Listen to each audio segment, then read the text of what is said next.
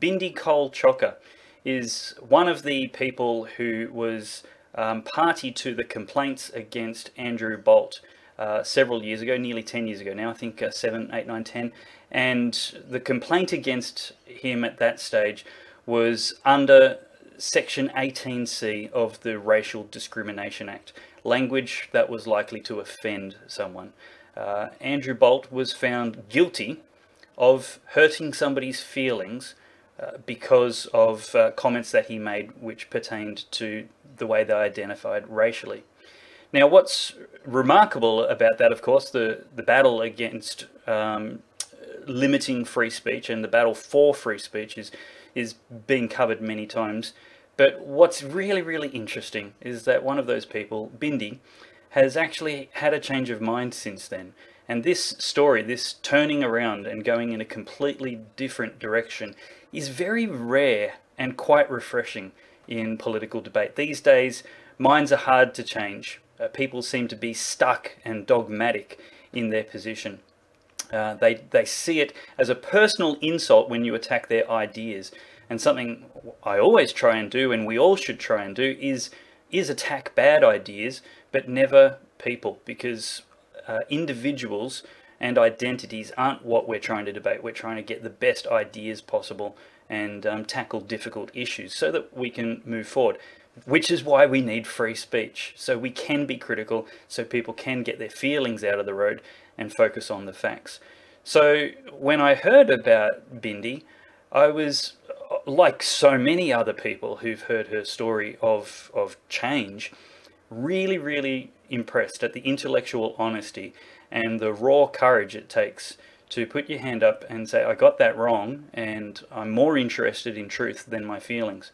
So it's um, really, really great privilege to get into this conversation in the next half hour or so.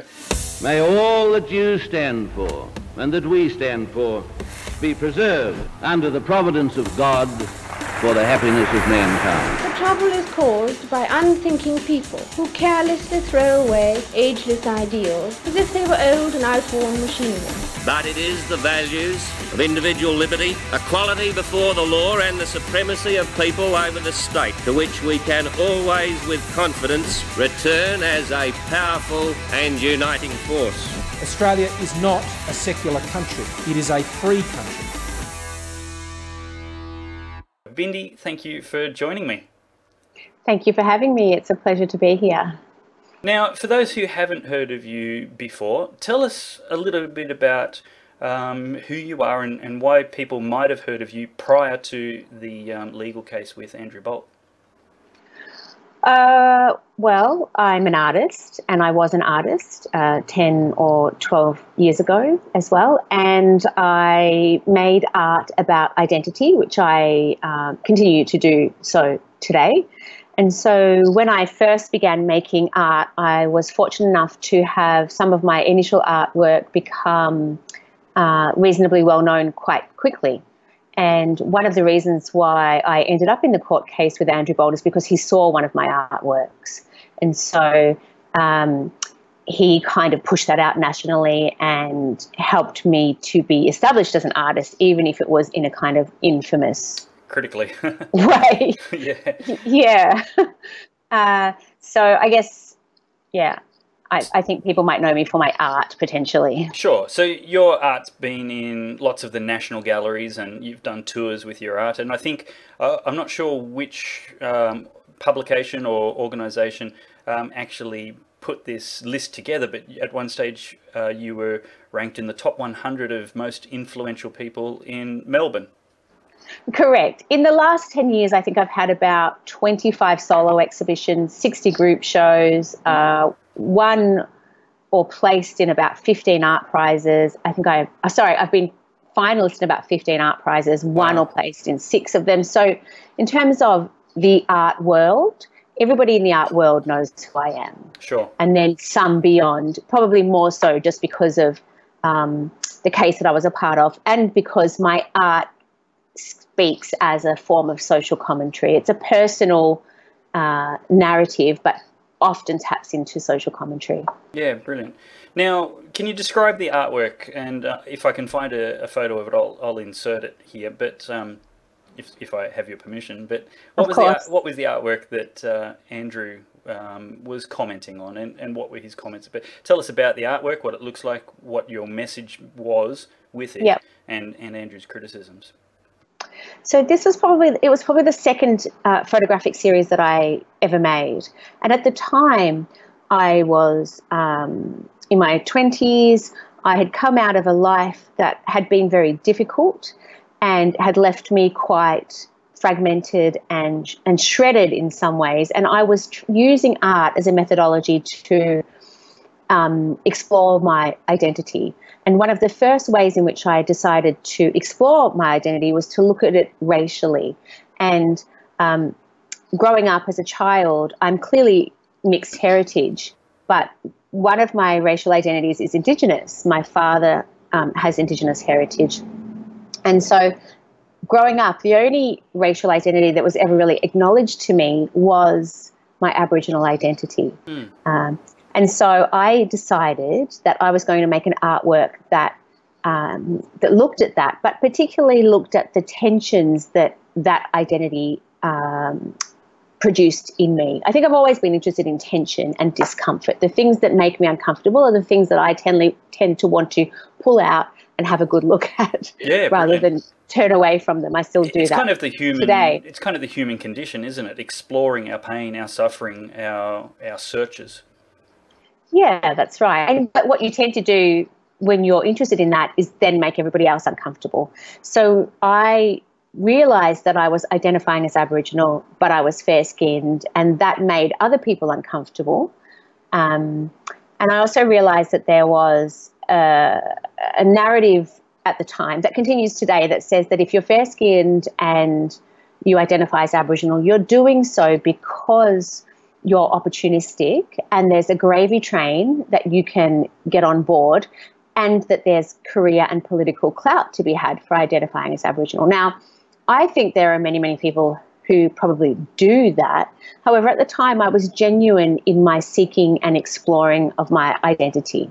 I wasn't really thinking about any of those things because I wasn't even really aware of politics and all, a whole range of things at the time. Um, and so I made a series of photographs of portraits of myself and my family in blackface. And I guess what I was trying to do was turn myself into the stereotype that I thought everybody wanted to see. Um, i get so that and i and i didn't really think through the decisions that i was making as an artist i think through them more now because i understand the implications of what i do more. But at the time i wasn't and i made this series of work and i put it out into the world and i called it not really aboriginal and it was a genuine expression of where i was at the time. Um, and he saw that andrew bolt and he said that what did he say? He said that identifying racial differences that nobody can see is a waste of time. And over the next two years, he wrote about me numerous times, um, using me as the poster child for this narrative of a fair skinned person identifying as Aboriginal because they're opportunistic. and, Hmm. and listening to it from your perspective i can see how that would have put your nose out of joint that you, that that this was a genuine expression of of. Identity and self vision for you how you saw yourself and and not something political you just didn't think about it with that level of sophistication can i use that word Yes, you can, absolutely. I mean, and where I am today is another 10 years culmination of the same seeking journey that yeah I began back then. Yeah. Um, did you answer back? Did you, you know, engage in the um, the dialogue or the debate and say, Andrew Bolt, you're full of crap. You know, some people may, but I don't. Or, you know, go to hell. Who cares what you think? Um, were, were there any other recourses for you before you you pulled the lawfare trigger? No, there really wasn't any other recourse for me. I just kind of wore it. Um, Did you feel there was a lack of options and that was your only option, or did you just just go straight to lawfare, just despite Uh, despite there being other options. Yeah. So, okay. So I wore it for about two years, Mm. at which point I was approached by a law firm Ah, to, okay. yeah. I was approached by a law firm to ask if I wanted to take recourse along with a number of other people Ah, yeah. that uh, were in a similar boat to me. So, this is the thing. I absolutely wanted to defend my character. Cool, sure, I get that. Yep. I didn't It's just a shame realize. a journalist didn't approach you first and say, "Hey, do you want me to help you take show your side of the story?" Um, or, or other things like that. I mean, I'm sure the ABC Yeah. would have loved to run um, Andrew Bolt is wrong and here's why kind of articles. I think I think I may have had a little bit of press, but not a lot, and nothing that was particularly in depth or an opportunity to really have serious recourse. But at the time, I didn't even really understand.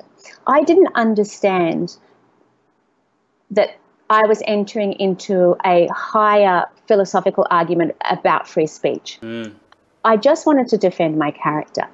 When I entered into the court case, again, I didn't really comprehend that the laws that we were using were about setting uh, quite a strong precedence around limiting free speech. I just wanted to defend my character the entire time.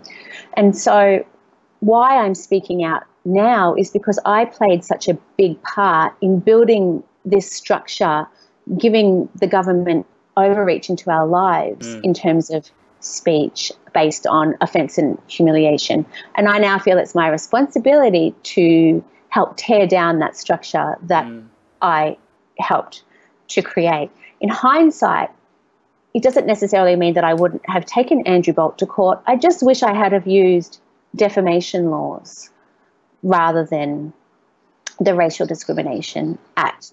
Yeah, I, I think defamation laws are too liberal in Australia as well. It's far too easy, but that's a slightly different topic. Um, Yeah. I'd, I'd like to explore this a whole lot because this is the political Sure. aspect, which is which is fascinating. But at the same time, your whole life story is is really really interesting for the arc of it that you're that you're halfway through, but have yet come so far already. Um, and the the details which are out there in public, so I'm not betraying any confidence. I've spent some time on your YouTube channel and listened to your story and been very moved by the the things you've you've gone through, and um, you know, for for those who have no idea at all who Bindi Cole is, um, you know, the the daughter of a mother who was addicted to heroin and a stripper and a prostitute um, that sometimes when there was no other options for you for your your day, you actually went to the strip club or the was it the brothel or just the strip club? Um, The strip her. club. The strip Yeah. club with her. Lovely place for a child. Um, yeah. And that you know uh, you actually got removed from your mother because of of her incapacity to look after you for a number of years. You lived with your grandmother, and then you you did get reunited with your mother uh, at about was it fifteen? Uh, 13. 13, and then at the age of 16, um, your mother tragically died, which absolutely devastated your life. You were alone and financially um, responsible for yourself with nothing more than a, a government payment. Um, and one way or another, you ended up in jail in the United Yes. Kingdom for a couple of years um, and then you made. I love the story. Uh, look, I, I'm just really highlighting it. I encourage people. I'll put Yep. the link beneath this video so you can listen to Bindi telling the story in her own words. It takes about 45 minutes, and it's gripping. I absolutely loved the account. Um, but on the way back from England, you got given business class upgrade while they when they knew who you were. The only person kicked out of the country in business class. That's right. Uh, that was I like that line. Um, and yeah, really, really um, great story. So there's there's this long trail of brokenness and and struggle and lots and lots of really good reasons to feel like you're a victim that's been kicked around by life um, prior to coming up to this um, event with Andrew Bolt. Now, uh, in the in spite of all that, you actually had achieved a lot, a lot of profile, and a lot of success in the art world. Um, So yeah, now where I want to give back to you to tell your story is tell us about this uh, this road to Damascus experience where you've had a 180 degree turn both philosophically and politically and spiritually. Well, it began in prison. It began the very first day I was locked up. Um, and to tell that story, I probably need to just give a little intro into me getting locked up. So I ended up in, in London when I was about 22, 23, and I was already a drug addict. Um, I didn't take heroin like my mum because I thought I'm not going to be like her. So I just took all the party drugs instead. Um, and when I decided to go to London, which a lot of people were doing back then who were my age, I um, just kind of picked up where I left off. The first day I arrived in London, I found a dealer and I used drugs. And within a year or so of being in London, um, I was 42 kilos. Wow. Overdosing. I think I overdosed three times. I was defibrillated. I was going into a drug induced psychosis regularly and getting hospitalized for that because I wouldn't sleep for maybe three or four days on end. Wow. Um, and I had this sense that I was going to die. I knew that if I didn't stop what I was doing, I would die. My heart couldn't take much more, but I couldn't stop. I was so, um, I was such a, in such a stronghold of addiction that I had no control. And so I remember trying to get help. I remember knocking on the doors of rehabs in London, trying to see if they would take me in. No one would take me in. And then hearing, um, all of a sudden, one day, hearing a voice inside me that said, "Call out to your, call out to my son, call out to my son, call out to my son, call out to my son." And it was um, repetitive and overwhelming. Wow. And I said, okay, Jesus, please help me. And um, I always love when I get to that bit in the story because the next part of the story is that I was, of course, arrested. and it's not what people expect. Um, Jesus sent the police. yeah, that's right. but actually, that's what happened. Uh, and so I had I had been dealing drugs for many years. Throughout my entire childhood, I was exposed to crime. Dealing drugs was not something unusual to me. It was normal. I have many childhood memories of being in dealers' houses. It's just it was just what it was. I was in relationships with dealers. Wow. Uh, and so I had been dealing drugs in London in nightclubs in gay nightclubs. I'd been selling um, ecstasy and speed and cocaine. And so I was arrested for that and locked up. And the moment that I stepped into that first prison cell, I. Oh, it was like this peace came over me, and I knew it was over. I'd spent 24 years running and in mm. such pain, and I knew that it was finally kind of finished, and that this was going to be my opportunity to turn it around. And uh, I then was not released from jail for two years. I was sentenced to four years and I ended up serving two years. And in that time, I gave my life to Jesus. I began to attend church, to read the Bible, to pray. I did therapy, 12 uh, step programs, rehab. Uh, I just made use of every single resource that was available to me within prison, as well as asked all of the hard questions. Mm. And it was the first time in many years that I had no access to drugs and alcohol, uh, and I had all my needs taken care of, and I was supported. Wow. And wow. it. So it doesn't sound to me like you were gaming the system. Again, it was a, a genuine, um, a, a, genuine thing that you were going through and and um, traveling. Yeah, absolutely. I, I mean, you don't you don't really do better until you know better, I suppose. And my life is testament to that. Mm. I've gone along trying to do the best that I can with the circumstances dealt to me. Whenever I've learnt or had an opportunity to be better, I've done that. Mm. Um, and for me, you know, many people say there, but for the grace of God go I, when they talk about things like prison, like that could have happened to them. But for me, God absolutely placed me in this place. There, by the grace of God, went I. Exactly right, because mm. He needed me he needed time to get my attention. He needed time, enough time for me to make serious changes in my life, to be supported. All of that time, despite the life that I'd lived, I'd never had any type of counseling or therapy. I was my head was filled with all these lies about myself. I thought I was ugly. I thought I was actually deformed and repulsive. I had that much self-hatred because mm. of the life that I'd lived. I, I just believed all of these lies, and I needed time to unpack all of those lies to get a, a, a, a serious grip on reality, basically, and to think about what I was here for, what is life about, and how do I want to live my life? Yeah, brilliant. Yeah. Now, take us to, I guess, recent history. How long ago was it where you realised I was wrong about um, that court case? That was only in the last couple of years. So. And what brought I that w- about? Yeah, I was in prison almost 20 years ago now. Um, and I had my first encounter with God then, and it it changed me. But it took me a long time before I began to wholeheartedly uh, walk out my Christianity. That only happened about 10 years ago. Yeah, that's right. Even though I had this really full on supernatural encounter and uh, was really changed by it, I think once I was released and sent back to Australia, I didn't quite know what to do with what I'd been given.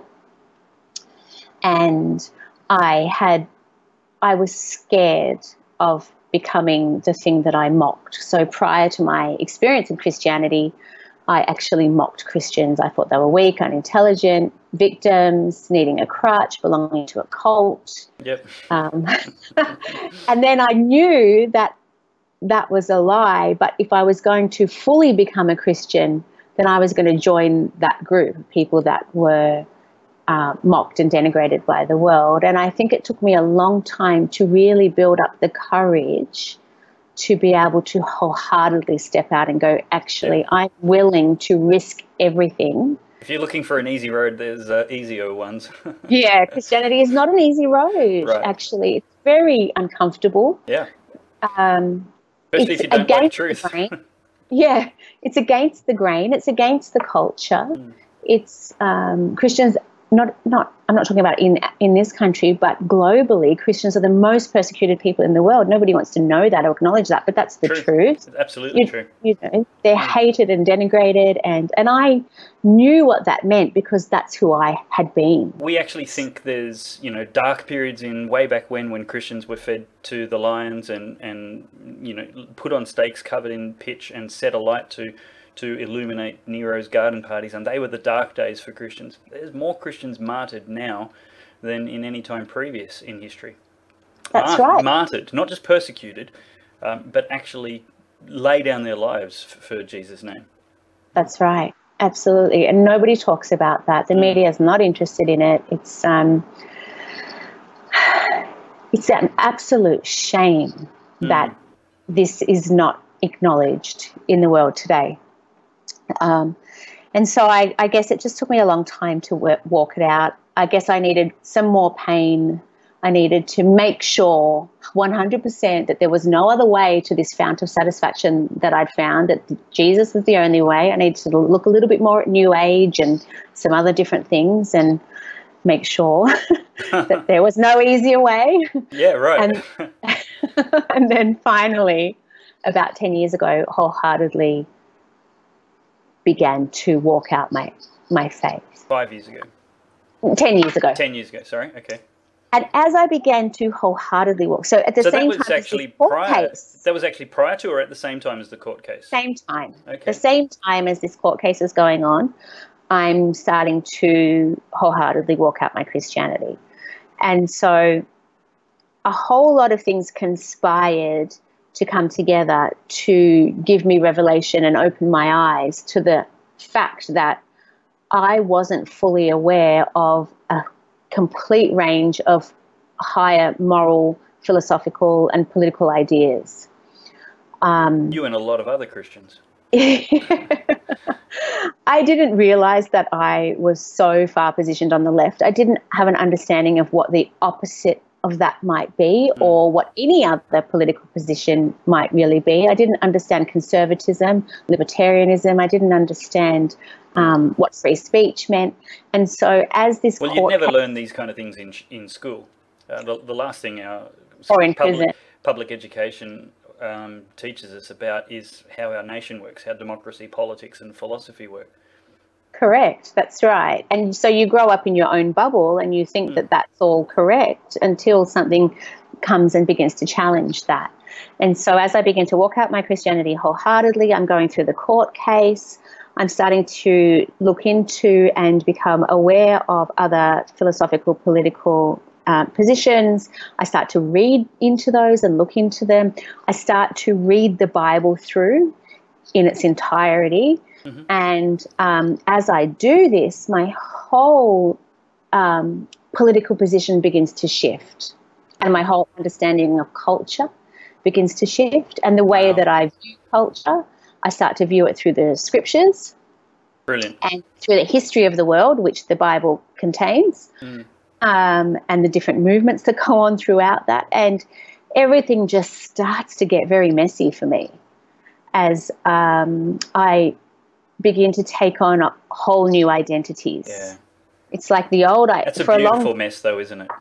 it is a beautiful mess, an uncomfortable, beautiful Yeah. mess that you need to really spend time Yeah. figuring out. And I've spent the last 10 years, and part of that revelation was beginning to understand in the last three or four years um, what I'd actually done in terms of free speech.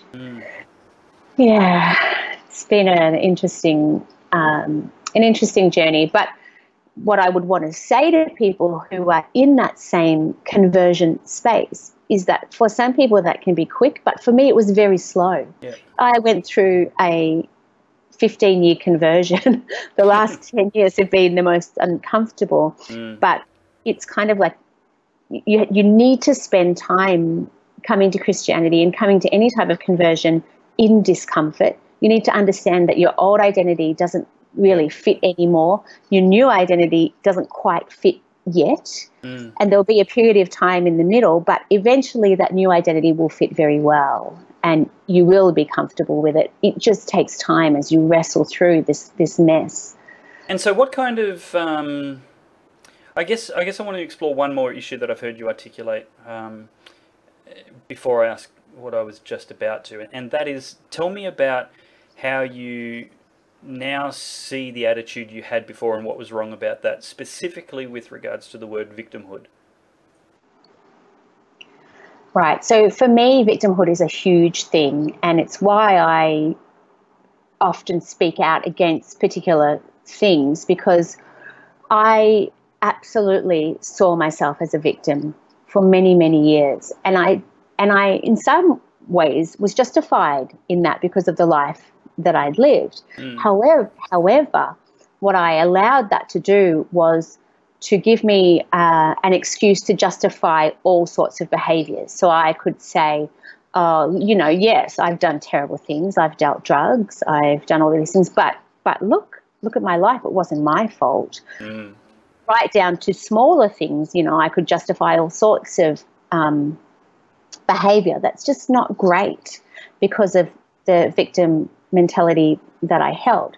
And while I held a victim mentality, I blamed everybody else. It kept me stuck in anger and resentment and unforgiveness. So I could never really move forward until I acknowledged my part in everything. And becoming a Christian meant that I the positions in my mind were flipped. Instead of me being the victim, Christianity forced me to look at all the ways in which I was a perpetrator. Wow. And when I began to do that and see myself as the perpetrator, as the wretch, rather than as the victim, I was able to take responsibility for my behaviors, to forgive everybody that had hurt me, to stop judging everybody. And that's when I actually experienced true freedom Wow. um, and was able to move forward into my future, And not carrying all this baggage. that's the promise, isn't it? That like that's why you would go through this, is because it's it's in finding yourself truly honestly looking at yourself and the world as it really is, not as you wish it was, that's when you actually get freedom. That like uh, one of the best things you can experience is bad feelings, feeling bad about yourself. If you let that catalyze a positive change. Yes. If, if that says, I'm now going to become a better person, I'm now going to become a bigger person, I'm going to evolve, I'm going to mature, I'm going to continue this journey. Life isn't an arrival, it's a journey. Um, and we're always getting better. And Christianity itself isn't a, a, status symbol of holiness, perfection, or some holy club. It's actually a confession that I am lost with, yes. without the author of truth. I am lost without an objective, eternal perspective on who I am and who I need to become. It's it's you know the word you used, freedom, is mm. is actually the exciting part of why we would want to go on this journey. Um, and if anybody considers themselves in, intellectually honest and wanting to approach politics, philosophy, and reality with with an intellectually honest um, lens, there's no better way than a a Christian perspective that's authored by someone outside of the human experience. It's the most um, complete picture of who we are possible. That's right. I love that Christianity forced, forced me to see myself as the wretch mm. because what that then did was make me see that there's there's no victim identity in Christianity. Right. You can't be the victim in it. Yep. You have to take responsibility for everything you've ever done. Mm. You know, and that was great. Yep. That sense of me being the perpetrator, me having to take responsibility, um, set me free. And yeah.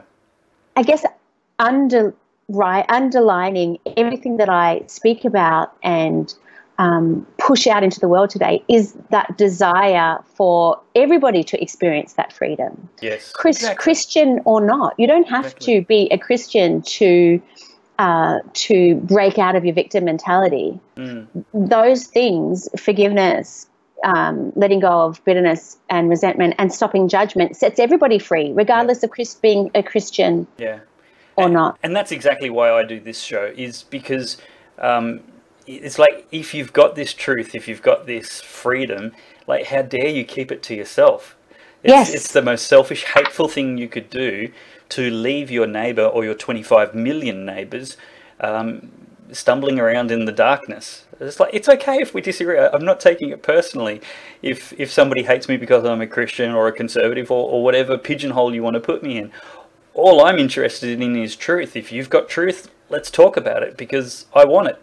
Um, do you? Because uh, yes. you know that's that's exactly what we want to share. It's it's this is freedom. How do right. how do we make our nation better? How do we make our neighbours' lives better? Um, you know, some of the recent debates that we've had, people ask, you know, what's it got to do with you? Well, like that's not the test for public interest that's like it is actually we need to take an interest in each other's lives because we're a society we're a community.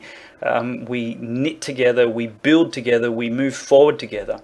Um, now one of the other things that i've really been moved by now i don't want to say impressed it, it's more than that. Let's like there's some truth and there's some freedom here that I, I think is absolutely powerful for australia. And this is a message i would especially if i can get this up before australia day um, um, the work of art you did with, uh, you'll have to tell me the exact number of emu feathers um, that got taken off to, was it Queensland Museum? Yes. uh, is that still there? I might have to go see if I can see it. Um, is it on display, do you know? Yeah, I don't think it's on display, but it's in their collection. Ah, so that's terrible. Yeah. I want to go see it. they bought it, which is amazing. Wow, that's awesome. But yeah, um, I'll, I'll, show the photo of it right now uh, I forgive you in these massive letters. Tell me about the message of forgiveness, especially as we approach Australia Day, especially as someone who at least partly identifies as Aboriginal Australian. Personally, I believe that forgiveness is the greatest tool that God's given us. It's um, the tool that ultimately sets us free. It's when we see ourselves as a wretch and then we ask for forgiveness and we are given forgiveness freely. That's when we can begin to give it out. And that sets us free from everything that's holding us back in terms of anger, resentment, and blame. And so I made that particular artwork, I Forgive You, uh, year, quite a few, I think 2012. It was a response to Kevin Rudd's apology. And so, uh, because I thought that's the that, response that's missing. Absolutely, absolutely. That's exactly, exact, exactly what I've been thinking, and, and I, everybody I know has been thinking for ages. Like I wasn't there, you weren't there, but we've apologized so many times. Not just Kevin Rudd. I've been in countless church services where we've apologized and repented and wept with our Aboriginal brothers and sisters. And like, what we want more than anything is reconciliation. But can it ever happen without forgiveness? I don't believe so. And I think that's what's driving the woundedness in this country, and that's what's driving the disadvantage and dysfunction in Aboriginal communities is this sense of anger, resentment, and bitterness towards this country. Um, and I believe it's also covering up and enabling people to not take responsibility for a lot of terrible, terrible behaviours that's going on within Aboriginal communities. For example, in the last nine days, five Aboriginal children committed suicide. They got to a point in their lives where they believed that death was better than life. So that's a terrible symptom of what's going on in these communities. Yeah. Now, I think a time has already come and gone where colonization has needed to be acknowledged. Now it's being used to uh, to disempower and perpetuate a victim mentality that stops people from taking responsibility. Mm. I don't think that's a popular opinion, but I think that's truth. And how is that being received in the Aboriginal community that you that's in your circle of influence in your network? Yeah, so I know of a few outspoken people who are on board with that, but I would say that the majority of the Aboriginal community, um, particularly in the inner cities and the urban communities, are not. Mm. They are not interested in this. Um, there's a real push for the fact that all of the problems today in Aboriginal communities are due to intergenerational trauma because of colonisation and the stolen generations. How much do you um, harmonise with or agree with uh, the message that Candace Owens is preaching um, in America that um, the left of politics, the Democrat Party in America and the Labor Party, Greens here in Australia, are, are actually perpetuating a kind of slavery of black people um, in the fact that they're essentially employing them as useful idiots, to put another famous leftist's term, Lenin, describing people who are supporting a, a, a jun- an agenda and a party without actually knowing what's driving it, what's behind it, and the, the true nature of what's going on. And, and Candace Owens, a black woman, is is basically saying, look, I used to be like you, I used to think like you, um, but it's time to um, leave the plantation. It's time to get off and stop being dictated to on how to think um, by by the Democrat Party. You know, we're not victims. We're responsible for our own destiny and future and culture, and we need to keep growing and keep moving forward and not be stuck in the past. And stop looking to the government to save us. I 100% am on board with what Candace Owen says, so much so that right now I'm making an entirely new artwork out of feathers, same, probably bigger, maybe 15 meters long, out of about 25,000 emu feathers wow. that spells out welfare is slavery. Brilliant. Brilliant. Yeah. Because I 100% believe with what she's saying. Mm. I feel like there's a place for welfare. However, mm it can become a form of disempowering yeah. slavery. Yeah. And underneath that message is again this idea of personal responsibility and freedom. Like yeah. You, the government is not where we need to turn to save us. It's it's actually um, a very low expectation mm. on people if they're saying. This is your fault. Our problems are your fault. We don't have to fix them. You have to come in and fix them yeah um, it's really, really disempowering Right. to trust the government in this way. The government is not to be trusted in this way. It's uh, a dangerous thing, and the only way change is going to happen within Indigenous communities is if it arises from within the communities. So true, so true, Bindi. I'm so glad you're saying this, and um, I genuinely pray for the sake of our nation, um, and especially, you know, my Aboriginal brothers and sisters, that that they get this, that they they hear this path to freedom. Um, you know, that leave the mission. You know, stop being patronised. Start because the power. When you look to other people for responsibility, you give them your power. If you ask them to take Correct. responsibility for something going wrong in your life, you've given away the power that you should own and keep for yourself. Absolutely, I 100% agree. Uh, is total. Uh, I could totally get the community thing. We should try and solve problems together, and, and we're stronger together. But that doesn't mean you abdicate responsibility and and look outside yourself. You have to start looking inside yourself, and then like it's the let's build this country together because the the people that are hating the national symbols of Australia, including Australia Day, are tearing us down, and they're tearing us down. That includes themselves. That's everything about Australia, and it, it's heartbreaking um, because it's divisive, destructive. It's full of resentment. Like the the bitter fruit on this tree of blacktivism is really really sad to see. We could be doing so much better and moving so much forward um, more positively and and, to, and together. We have to take that that's that's the message from me, and I, I hear it from you. And unfortunately, because I'm as white as the driven snow, um, you're you're going to be more credible for it. But even then, people are rejecting it because it's not the message they want to hear.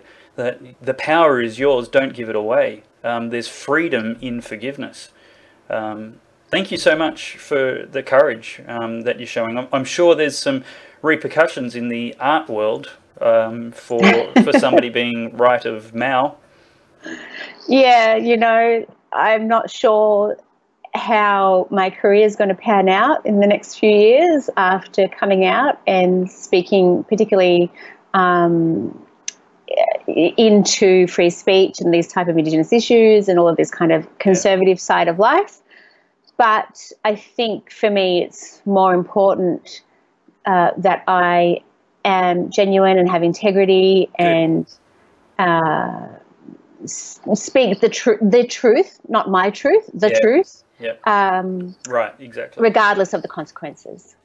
It's uh, it's admirable because um, it's ironic that the art world would normally celebrate a, a narrated journey for an artist, um, unless that journey takes them to uncomfortable places which confront something in the art world, like leftism is corrupt. Um, yeah That's awesome. Uh, Thank you so much for your time. I really appreciate uh, you coming on and, and having a chat with me, and hopefully it's not the last. Thank you for having me. It's been a pleasure to be here and I really appreciate it. Thank you. Thank you. Today, we need a special kind of courage. Not the kind needed in battle, but a kind which makes us stand up for everything that we know is right, everything that is true and honest. We need the kind of courage that can withstand the subtle corruption of the cynics, so that we can show the world that we are not afraid of the future.